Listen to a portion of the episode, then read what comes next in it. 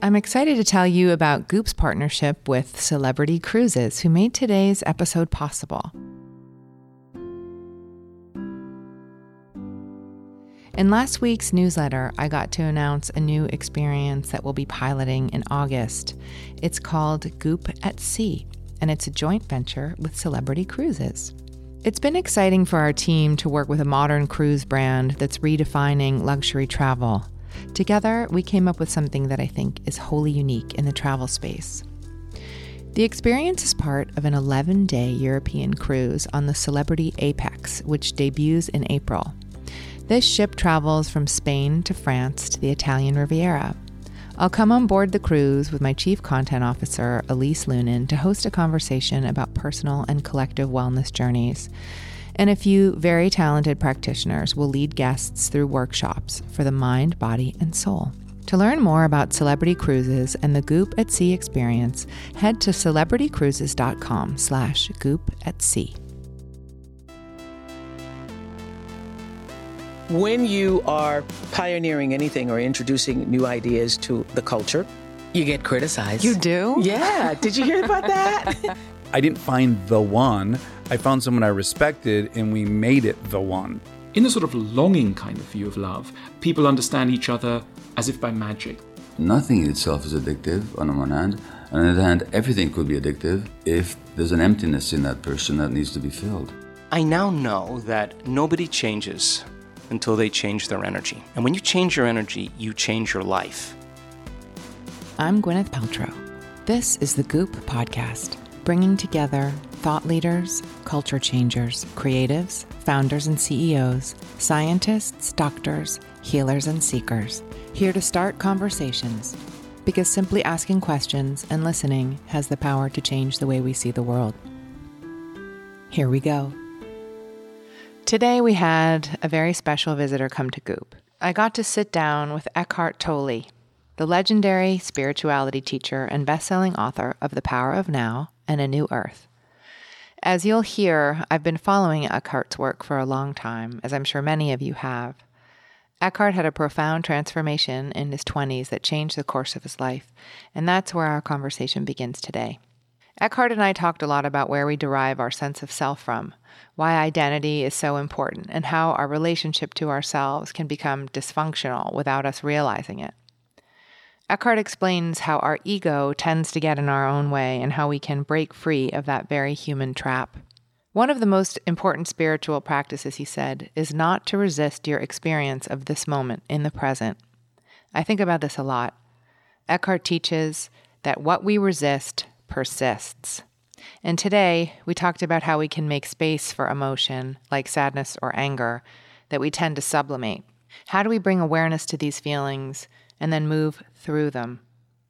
I think Eckhart's tools are helpful for this on a personal level, but I was really curious to hear how he applied them to parenting and how he suggested contextualizing pain so that our children understand that it's a normal human emotion. Then you begin to relate in other humans more to their being than to their conditioned entity. This means there's an outflow of love and goodwill towards the other. You feel a connectedness that you didn't feel before.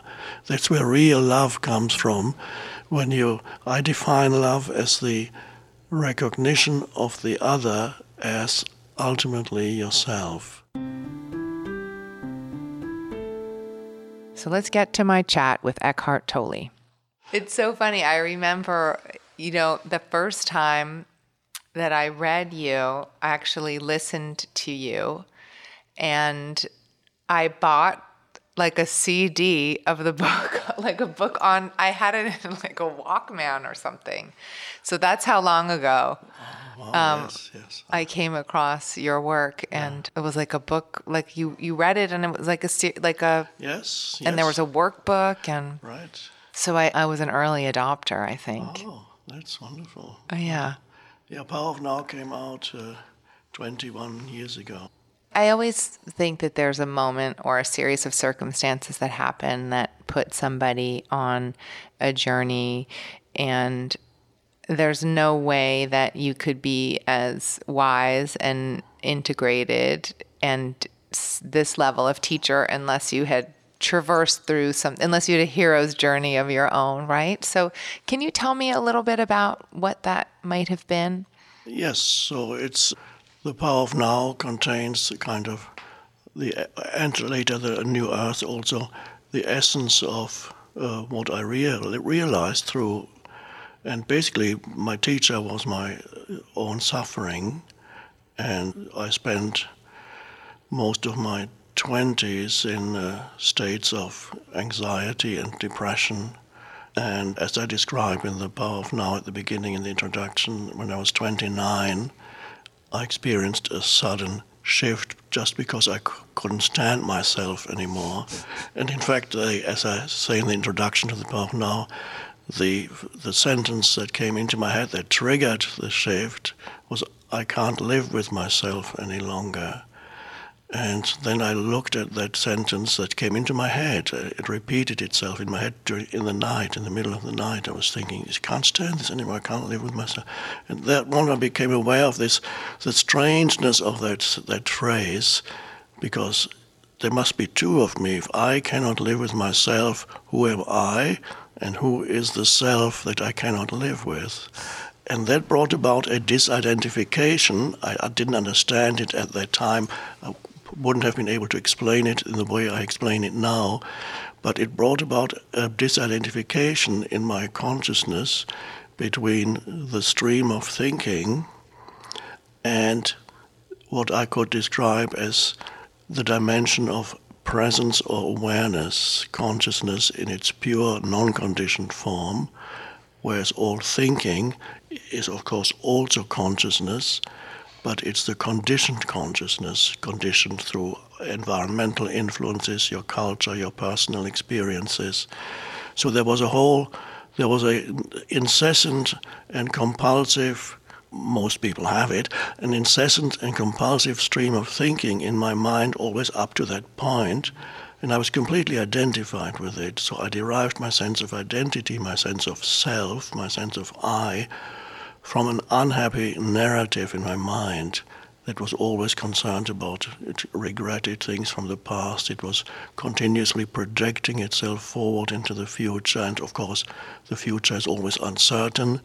Am I going to make it? And so on. So anxiety arises the more you are focused on future in your thinking. I'm not talking about practical future, but the psychological future.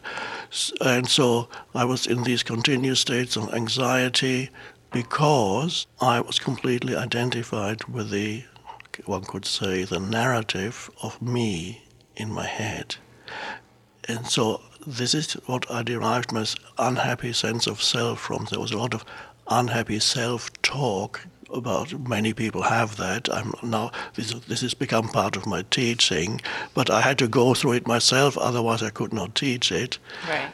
So to realize that ultimately, and this is a universal truth, ultimately, the greater part of one's unhappiness uh, is not derived from one's circumstances, but the root cause of the greater part of one's unhappiness is derived from an unhappy narrative in one's mind, a story uh, that one is completely identified with. So there's no awareness f- from where you would be able to witness what your mind is doing.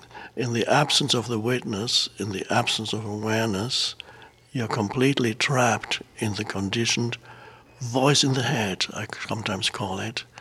And there are millions of people still on the planet whose life is made miserable on a daily basis by a very destructive voice in their heads.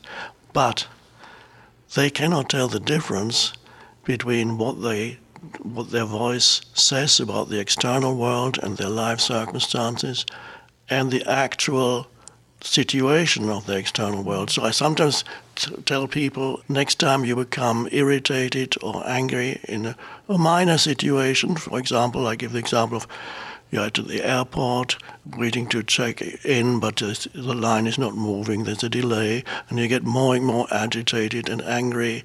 And at that moment, conduct an experiment and ask yourself, how would I experience this situation if I did not add any baggage of thought to it, without adding any what I call unnecessary thought baggage to this situation, how would I experience this moment if I let go of those thoughts that judge this moment? And people actually sometimes practice that. They experiment with it and say, wow, suddenly there's a complete shift. This moment is actually fine. I'm standing here. I'm breathing, I'm looking around. There are people, interesting life forms. Every human is an interesting life form. And it's fine, actually, unless I tell myself that it's not. So it's a disidentification from thinking and the arising of one, one could call a new dimension of consciousness, which I call presence or sometimes call it awareness. And that happened to me that night. So I woke up the next morning in a state of wonderful peace.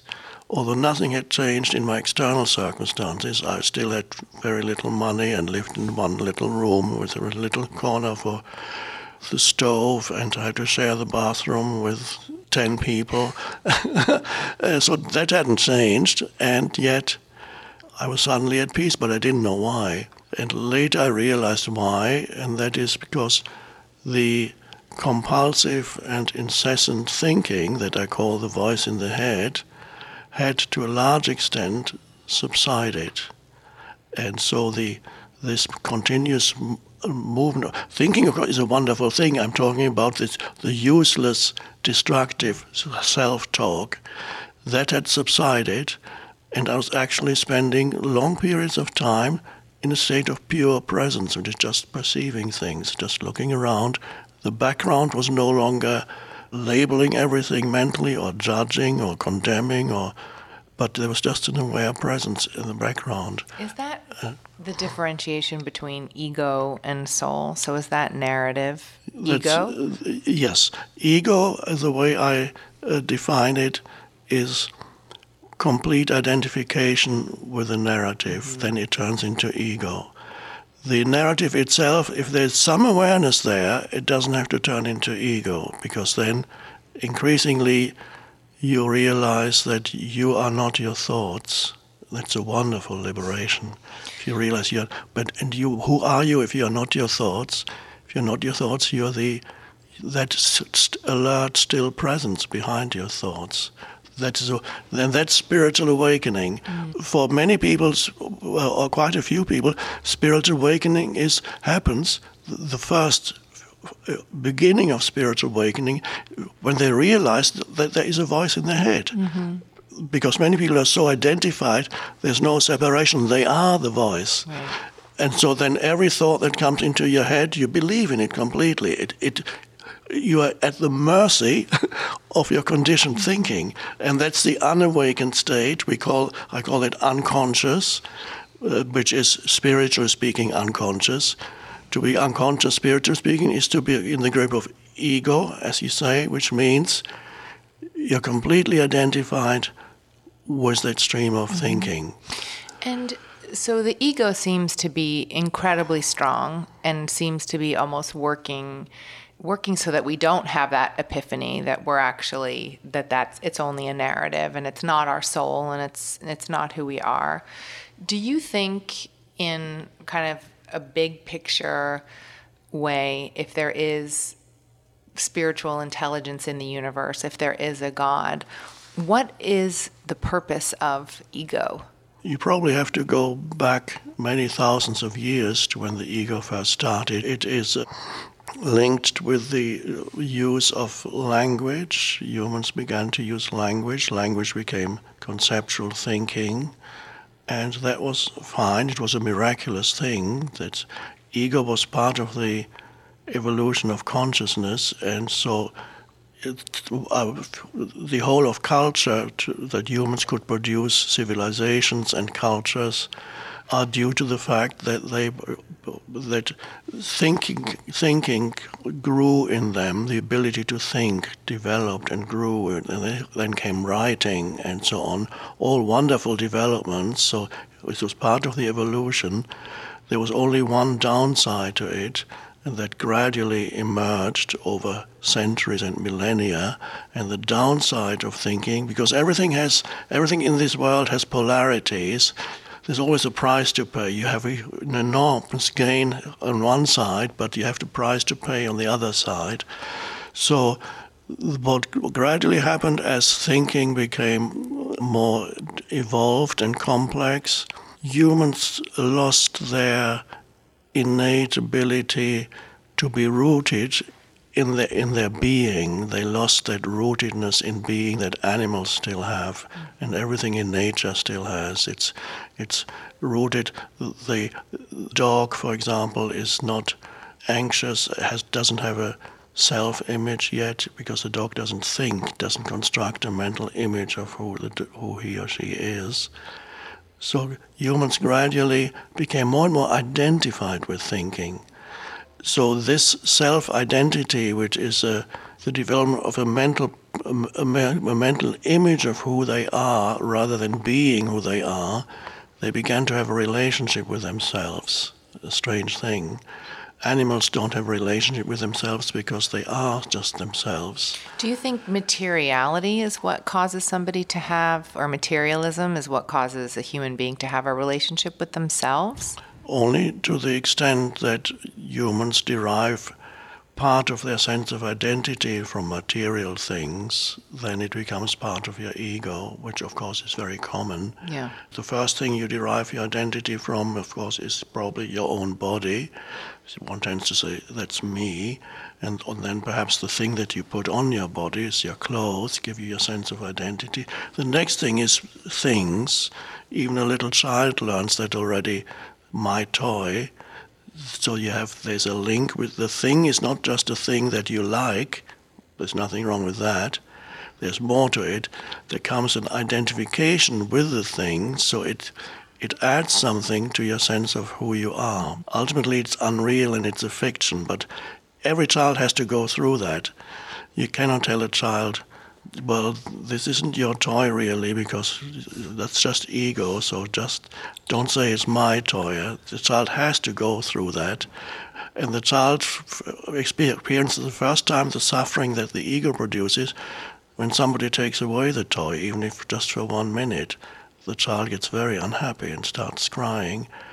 And although it'll probably lose interest in the toy 10 minutes later, but at that moment, something that the child's developing sense of self has become injured, has lost a part of itself, and that's already the developing ego, mm-hmm. and then it grows and grows.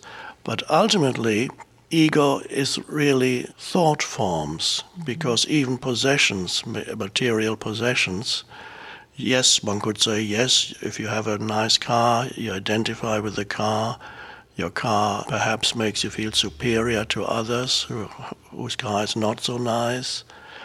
But ultimately, you're not really identified with the external possession, you're identified with the thought of my car. So it's the thought form of my car that gives you your sense of self.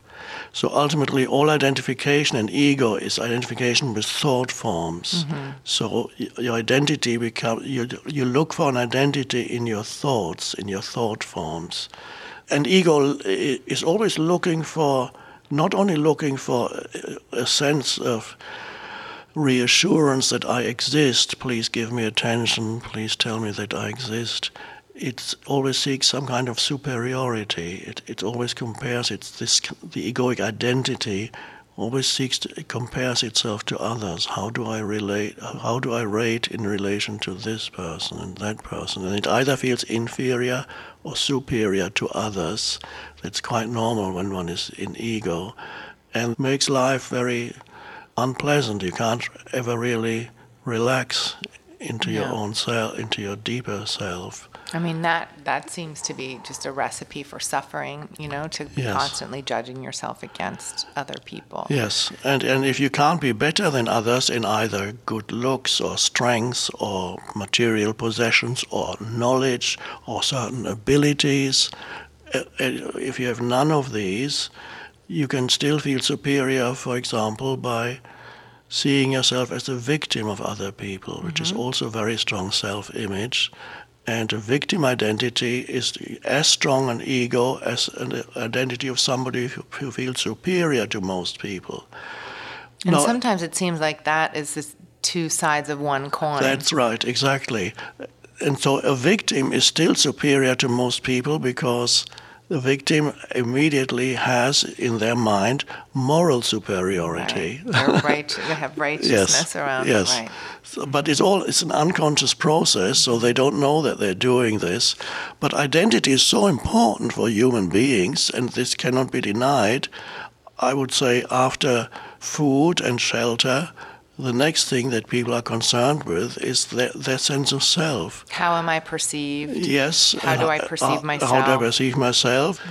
And so all this is unconscious living, which is still unfortunately normal. Yeah. But there is a possibility, which all the ancient teachings have pointed to, of spiritual awakening out of that unconsciousness, so that there's a shift in your sense of who you are. So you're no longer looking for yourself in the movement of thought and the emotions that go with thoughts, because you realize there's a deeper being there that is aware, that can be aware of thoughts.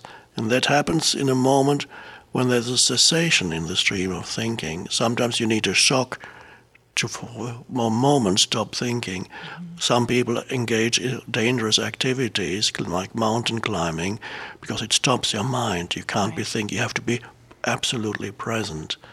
And so, in meditation, of course, what people strive to achieve is the state of inner stillness, to still the mind. So, that has its place too.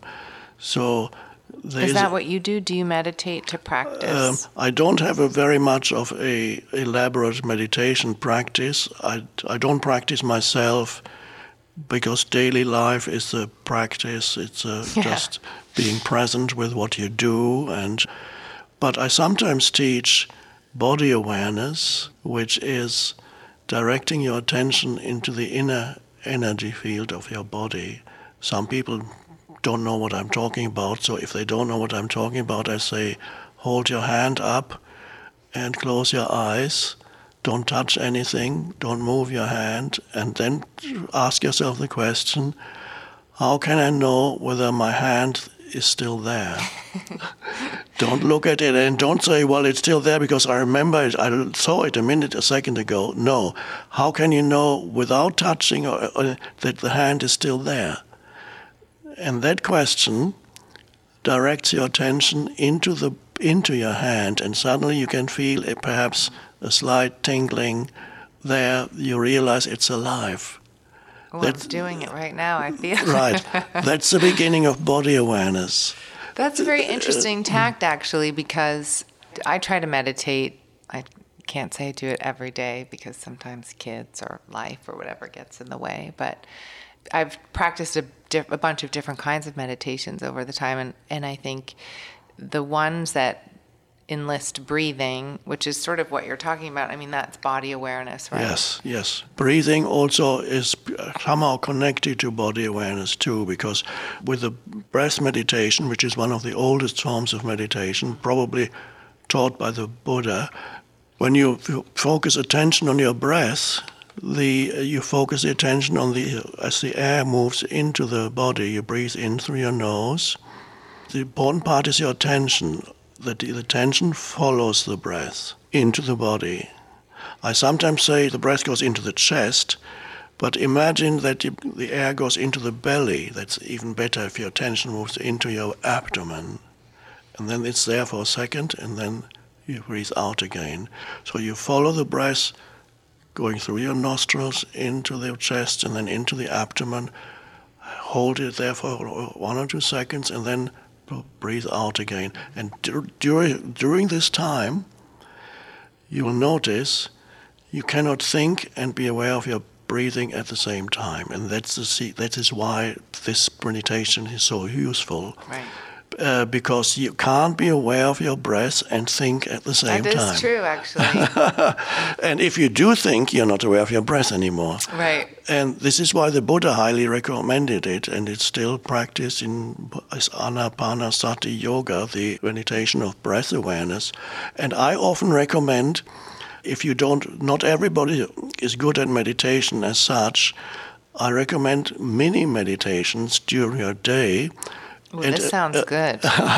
Uh, it's so easy. A mini meditation does not have does not have to be more than one conscious breath, which is uh, one in and out. And one conscious breath would might take about, depending on the how deeply you breathe, uh, maybe six, seven to ten seconds. Say it's ten seconds.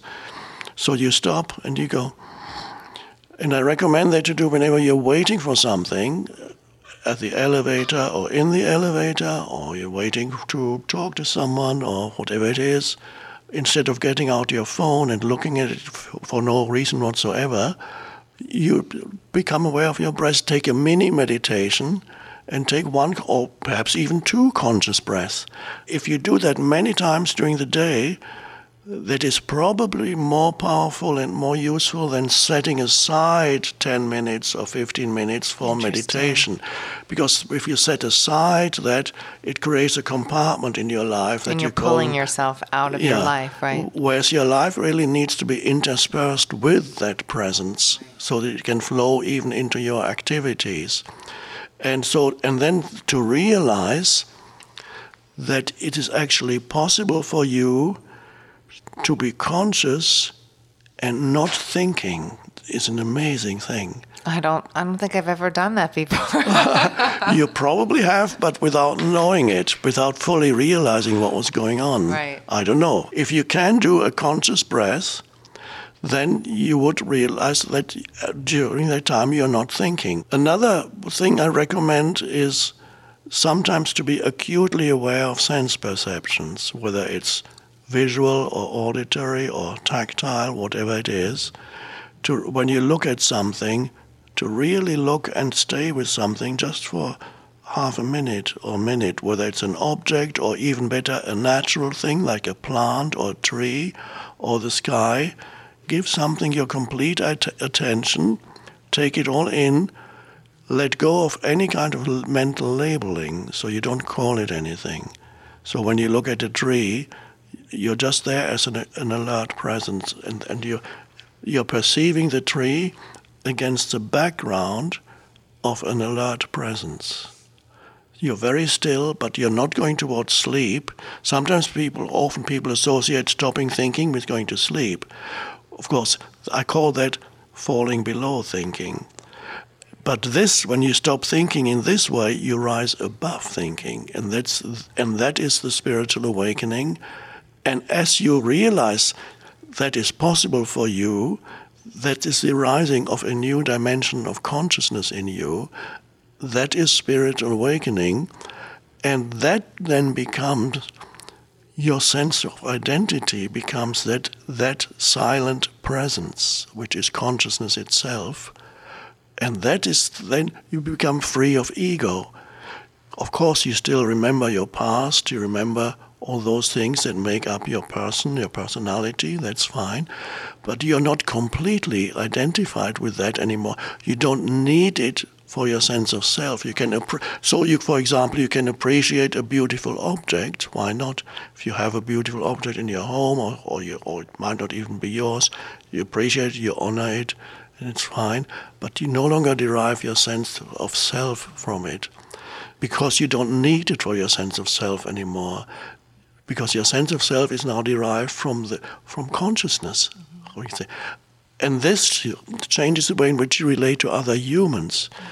Because when you look at another human being, you see first of all their physical, b- b- the body and the outer appearance, and then you see that you become aware of their personality, which is the conditioned self. Everybody has a personality.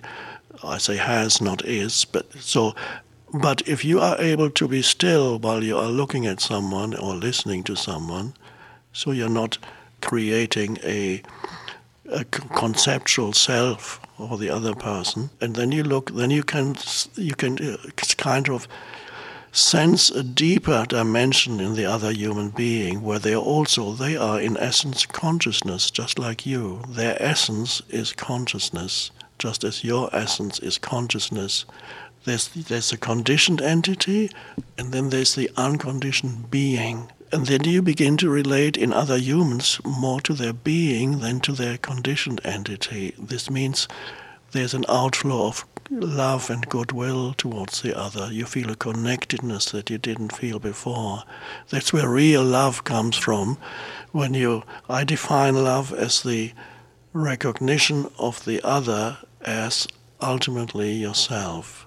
And that is and you can't do that if you're holding on to your ego, right? No, that's right. But it's difficult. I mean, it's really, I think the ego seems to have a great deal of vigor in convincing us that it's the real story and causes us a lot of suffering. I once heard this quote, I think it was from a physicist who said something like, you know, our ego will do everything to convince you that it is real, including having you jump out of a window. Yes, yes, very true. In some cases, suicide is the last triumph of the ego to make right. the world wrong and myself right. It's uh, and also uh, there's not only the personal ego, there's also the collective ego, or the collective ego of nations or tribes or religions. And if the personal ego is the source of suffering and dysfunctional in many ways, the collective ego is even more insane than the personal ego. I remember reading once you talked about like the collective, I think, ego of a country or even or an office building. You know, sometimes you walk in and you feel a certain heaviness or. Yes, yes, you can. If you're sensitive, you can feel if even if you, you arrive in another country, you can sometimes immediately feel the energy field of that country, which is the, the collective. The pain body is what I call pain body is an accumulation of of old emotion in a human being from childhood perhaps even before childhood or past lifetimes. But if you don't want to go there, that's fine. Childhood no, is enough. There. This is goop. We can talk about anything. uh, childhood, every child suffers, some to a greater or lesser degree. Being a child in this world is not easy. And so then emotional suffering leaves behind residues in And humans. we don't teach our children oh, exactly. how to metabolize and exactly. get emotion the, out of the, the body. The most important things that they should teach at school is to be aware of your emotions and how to deal with your own emotions instead of being your emotion. To be aware of your mind, but this would be the number one subject at school because that is learning how to live. But maybe one day that will. I know there are. I've, I know teachers who are introducing that privately into the curriculum. I think it's very important. Yes. And now let's take a short break.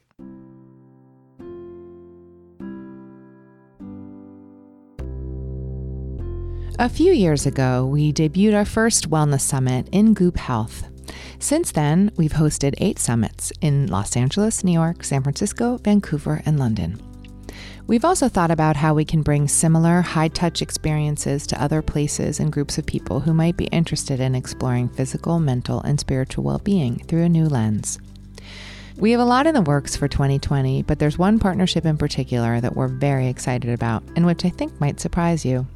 This August, we'll be taking our first foray into cruising with a bespoke experience that we're calling Goop at Sea. It's a partnership with Celebrity Cruises, which is a brand that is incorporating wellness into modern travel in a way that's very compelling to us. Goop at Sea is part of an 11 day sailing trip on Celebrity Apex, which travels from Barcelona to France and through the Italian Riviera. Midway through the cruise, we'll be taking an intimate group of guests through a day of wellness. I'll be there for a conversation with my Chief Content Officer, Elise Loehnen, who you likely know from this podcast. And a few practitioners we work with will lead guests through workshops for the mind, body, and soul. To learn more about Celebrity Cruises and the Goop at Sea experience, head to celebritycruises.com slash goop at sea.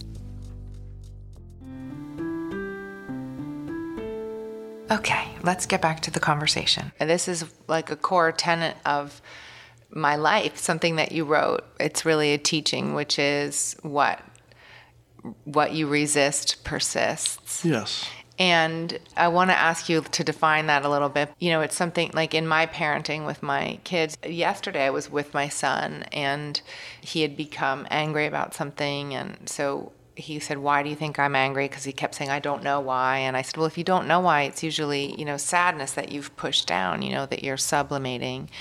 And I said, You know, so we got into then what happened and what had made him sad.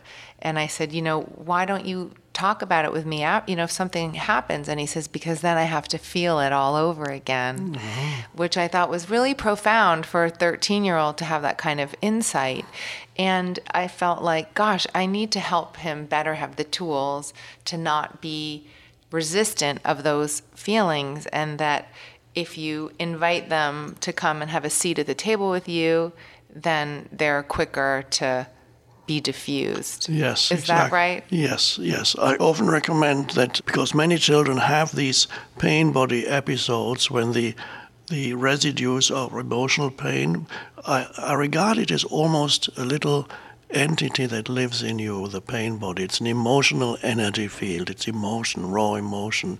It lives in you, but it has a dormant state and it has an active state. Sometimes you don't even know it's there and then something triggers it. Mm. And it wants to be triggered because it needs to take in more food of through drama or through destructive negative thinking it right. takes it takes in food through your uh, negative thoughts feed feed the emotion of the pain body or drama in a relationship feeds the emotion of the pain body so periodically the pain body rises up looking for food to take in wanting somebody to react, to give an emotion, a negative emotional react. It loves the drama. And children have it too, so they have a temper tantrum, whatever it is. And I recommend that people, not during the temper tantrum, or if that's what it is, but afterwards say, "Oh, do you remember what happened yesterday when this thing happened? When you do throw yourself on the floor or whatever they do?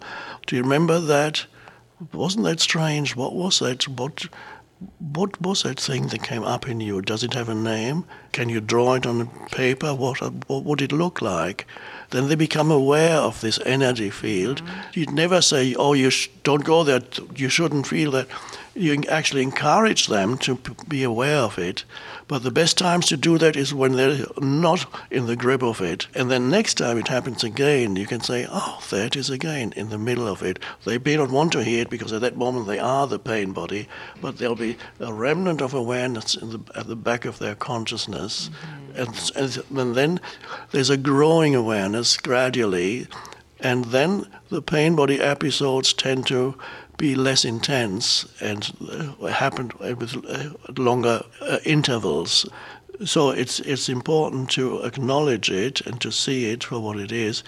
The awareness is the key, so that it doesn't take you over. You can then you know that what it is. And then how do we teach them to contextualize pain, so that they understand that it's a normal human emotion, and like how do you teach them that you know there's a context for all emotions especially the harder ones and how to to get through them well it's first the acceptance of whatever is whatever and this applies to children and adults perhaps one one of the most important spiritual practices is not to resist your experience of this moment, not to resist the way in which you're experiencing this moment, because that is your reality. And so gradually a child can learn that also. What is your reality at this moment? What do you feel? Uh, is there justification for this pain that you feel? Mm-hmm. Well, the child might say, "Well, I'm feeling this because this he I got bullied by this this boy, and so yes, there is an external justification for what I feel." And then first you look at the feeling, and then you look at what action could you take so that next time it doesn't happen. But then there's an, another aspect to it. Very often, the painful feelings, emotions, uh, are not generated by external events. They often can, both in children and adults, they are generated by certain types of thinking mm-hmm. in your mind. So a lot of suffering that humans endure is not created by events but by dysfunctional thinking. For example, what we call worry, which is, can be very, very destructive. People, people, some people worry a large part of the day and they wake up in the middle of the night and can't stop thinking. They're worrying. The, the emotion it produces is anxiety. And it's a dreadful thing to live with. And worry is dysfunctional use of the mind, and you cannot, you think you cannot stop it. And there's also the mind is telling thee that you need to continue to worry because somehow the mind seems to be saying uh, your life will fall apart if you don't worry. the opposite is true. So if you realize that you don't want this worry, you, first you need to recognize that it's futile. Thinking about a problem is good, but there's a possibility of taking action. So you set aside a time, say, "Okay, this is the problem, this is the situation. What action can I take? That's constructive thinking. But this continuous worrying with no possibility of action at that moment is very toxic and destructive. So the, the first thing is to realize it's, it's not only futile, it's also destructive, and I don't want it anymore. That's the first step. Now, even even knowing that, it doesn't immediately go away because there's a momentum, huge momentum behind it. But once you know that it's futile, it's destructive, and you don't want it anymore, you can take the next step when it happens. Let's say for many people, night times are very, very, very unpleasant because it happened in my 20s, it happened to me a lot. Would wake up in the middle of the night in a state of terrible anxiety and fear, and the mind was racing and racing and dreadful state. Okay, it's futile. I recognize it's futile. I don't want it. And how can I get out of it? And then here we come back to what we talked about earlier. You choose to direct your attention into the body, or you choose to direct your attention to your breathing, which then connects you with the inner body. And don't believe your mind when it tells you, no, I can't do it. That's just another destructive thought. or sometimes during the day, when coming back, we were talking about mini meditations, the mind might sometimes say, I haven't got time for this now. This is a lie. So don't believe the mind when it says, I haven't got time for this now. There's nobody, unless it's an emergency situation, there's nobody who does not have time for a 10 second mini meditation. it's just you're fooling yourself if you're saying, I don't have time. Right. And so here also at night time, then, by choice, you take attention away from thinking. Consciousness then moves into the body, and you begin to actually. Sometimes people say the five minutes after being completely trapped in this negative mental emotional energy field, they direct their attention into the body, and suddenly it feels good to be lying in bed there because the mind has stopped and you feel the an intense aliveness pervading your entire body. The aliveness is in your in your legs, it's in your hand, it's in your entire body, and you feel yourself breathing. And this moment is good and beautiful because it's the present moment. You're no longer leaving the present moment, and in that present moment, there is no problem. And that is another amazing realization I often recommend when people feel burdened with problems. I mean, there's no human being who does not have problems, which another word for problems are challenges, which I prefer the word challenges. There's no human being because life is difficult. Life is, there's no doubt, in one way or another, with little short interludes when life is, leaves you alone for a little while, but otherwise, you get one challenge after another. That's part of being alive here. And it's meant to be like that because we wouldn't even evolve as conscious beings if we were not challenged. We evolve only because we are being challenged. So it's a good thing to be challenged. Just at the focus just for a moment on this moment, because after all, that's all there ever is. There is nothing else. You you never experience life as anything other than this moment. Well, that's an interesting realization, isn't it? Your life is never anything other than this moment. Your entire life unfolds as this moment. Past and future, you can only experience there when you think about them in this moment, you don't have a problem. Not at this moment, maybe in five minutes' time, yes, but not now. That's an amazing realization. And then, if in five minutes you do have a challenge in the moment, you don't resist the feeling. You don't resist the feeling and you face it and you see if it's something, if it requires action, then you you're alert, you look at the situation. And, the, and this alertness is key because that alertness is part of the awareness, the unconditioned consciousness. It also implies that for a moment you become still. And then there's this, then you look, maybe not necessarily visually, I'm just using look to, represent the act of attention, giving something attention. If you give your complete attention to something, you're, at this moment you're not thinking about it, you're just looking. And this means you're accessing a deeper or higher intelligence that is more than your conditioned mind. And this is so vitally important to, to be able to, for, for just for a moment, become still, alert, give something attention, and then perhaps a thought will come in and tell you, oh, uh, now, now I know what to do. Or you do it spontaneously and, and without even thinking about it.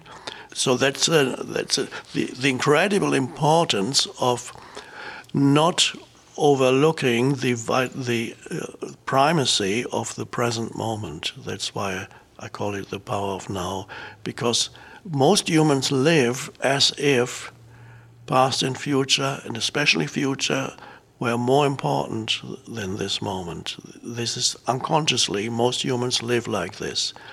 And of course, yes, you need to have certain plans for the future to arrange things. All this on a practical level is necessary.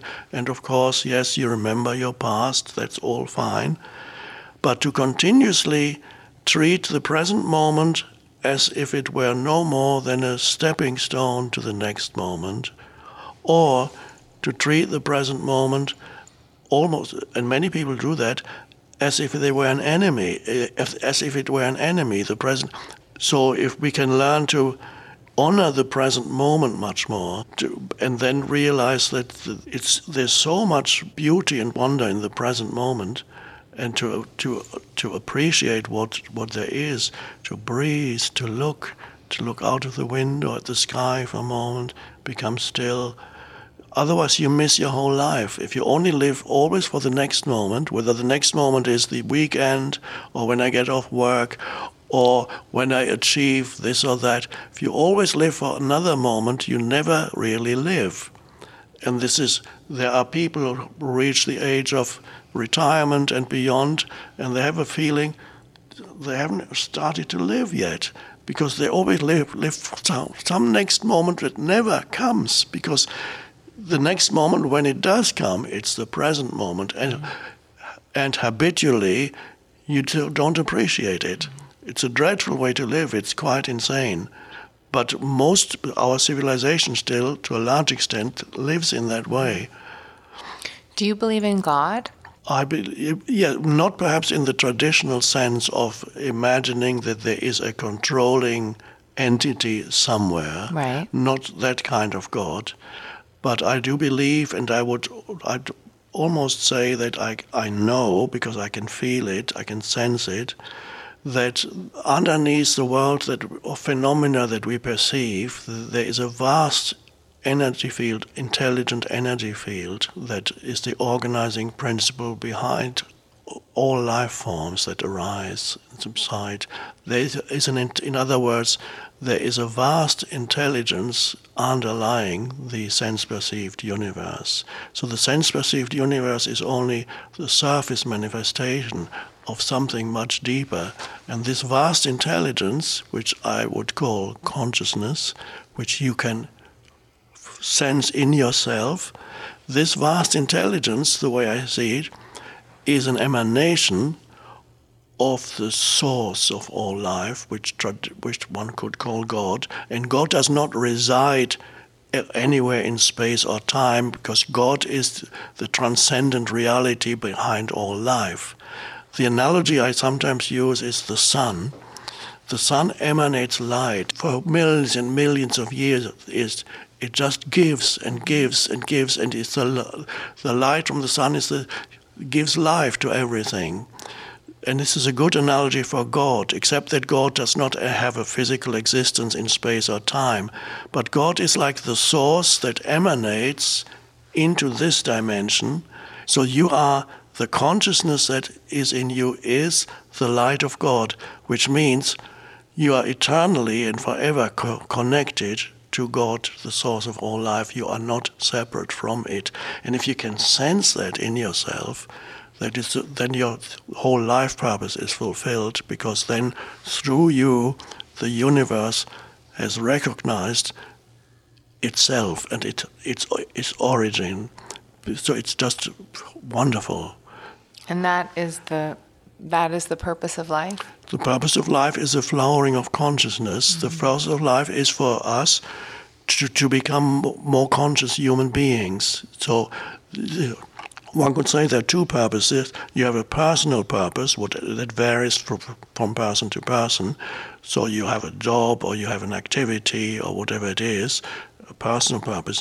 But you also have a universal purpose that is aligned with the universe, and that is to become more, more conscious human being, so that this consciousness then merges with the personal purpose and flows into everything you do. So it affects your interactions with other human beings. So you become a more loving human being. It affects your interactions with all life forms. And so the important thing is to realize even if you are 90 years old, you might not have too might not have too much of a personal purpose left because well what else what is there to do?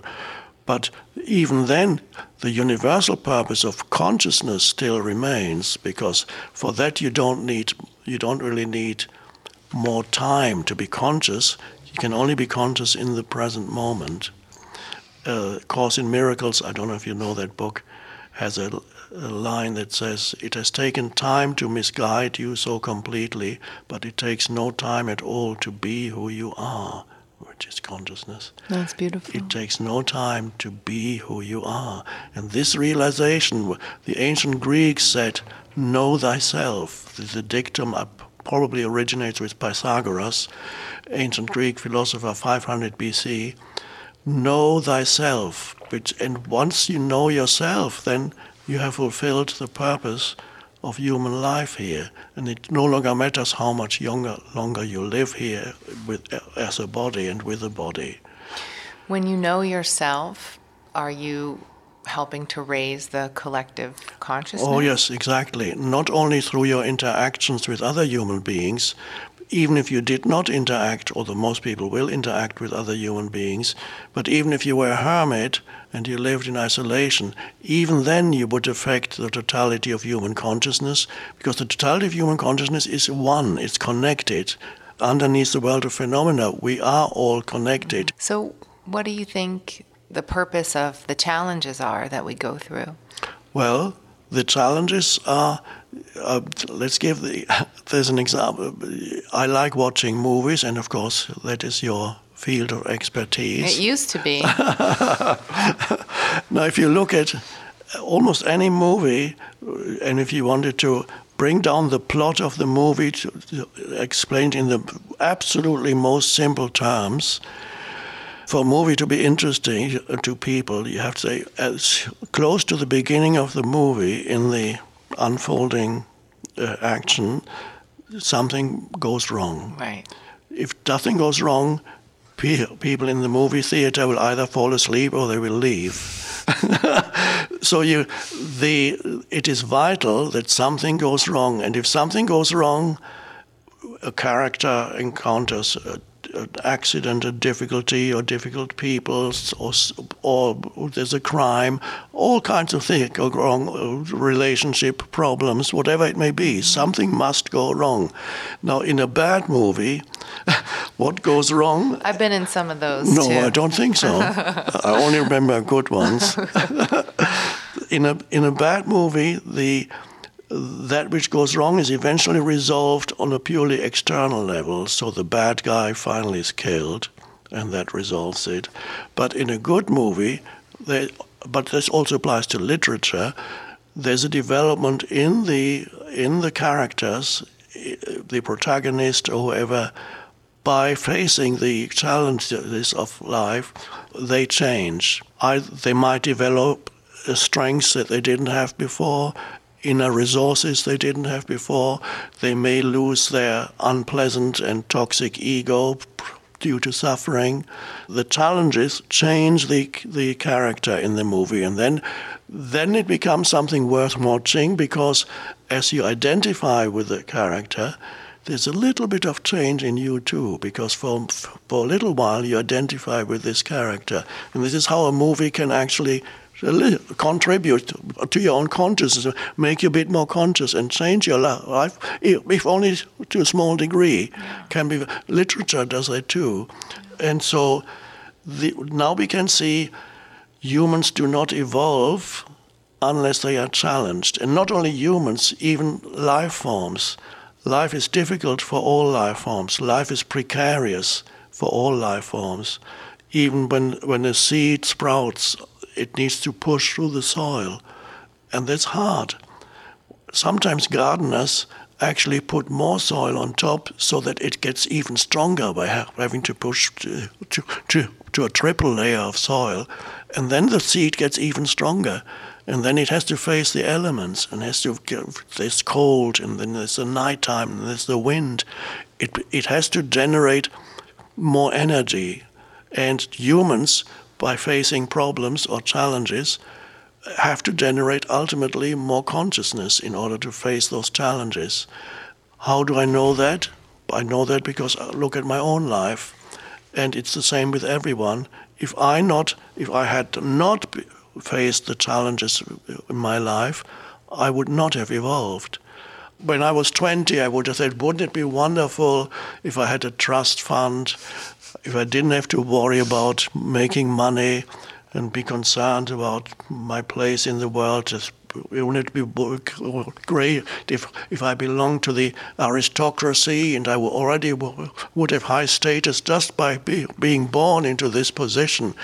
And I met some people at university eventually who were like that, but they were all unhappy. But that's another story. so, but I thought, wouldn't it be wonderful and of course, if that had been the case, it would have been the worst thing that could have happened to me. I would not have evolved unless something else would have happened. Of course, eventually something else would have happened, even if I had had a trust fund and an aristocratic title or whatever it is. but not to be challenged would be the. Let's imagine that there's somebody who is born into this position and is not challenged by anything until he or she is 30 and 40 years old and that what would the result be? The result would be that this person would be completely superficial, to, totally trapped in their ego, and ultimately, the fact that this person has not been challenged would, would become the, their greatest challenge. because life would become impossibly difficult for that human being. So it's through challenges that we grow and become stronger and ultimately more conscious. And this is good to know because often people believe that when life is challenging, something has gone wrong. This shouldn't be happening. Life should leave me alone. Well, it won't.